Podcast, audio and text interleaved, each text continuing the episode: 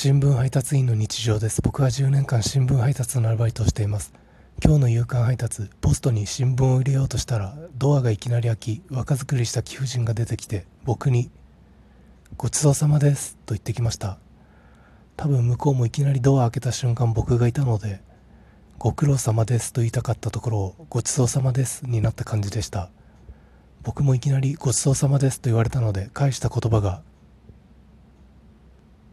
こんにちは」でした。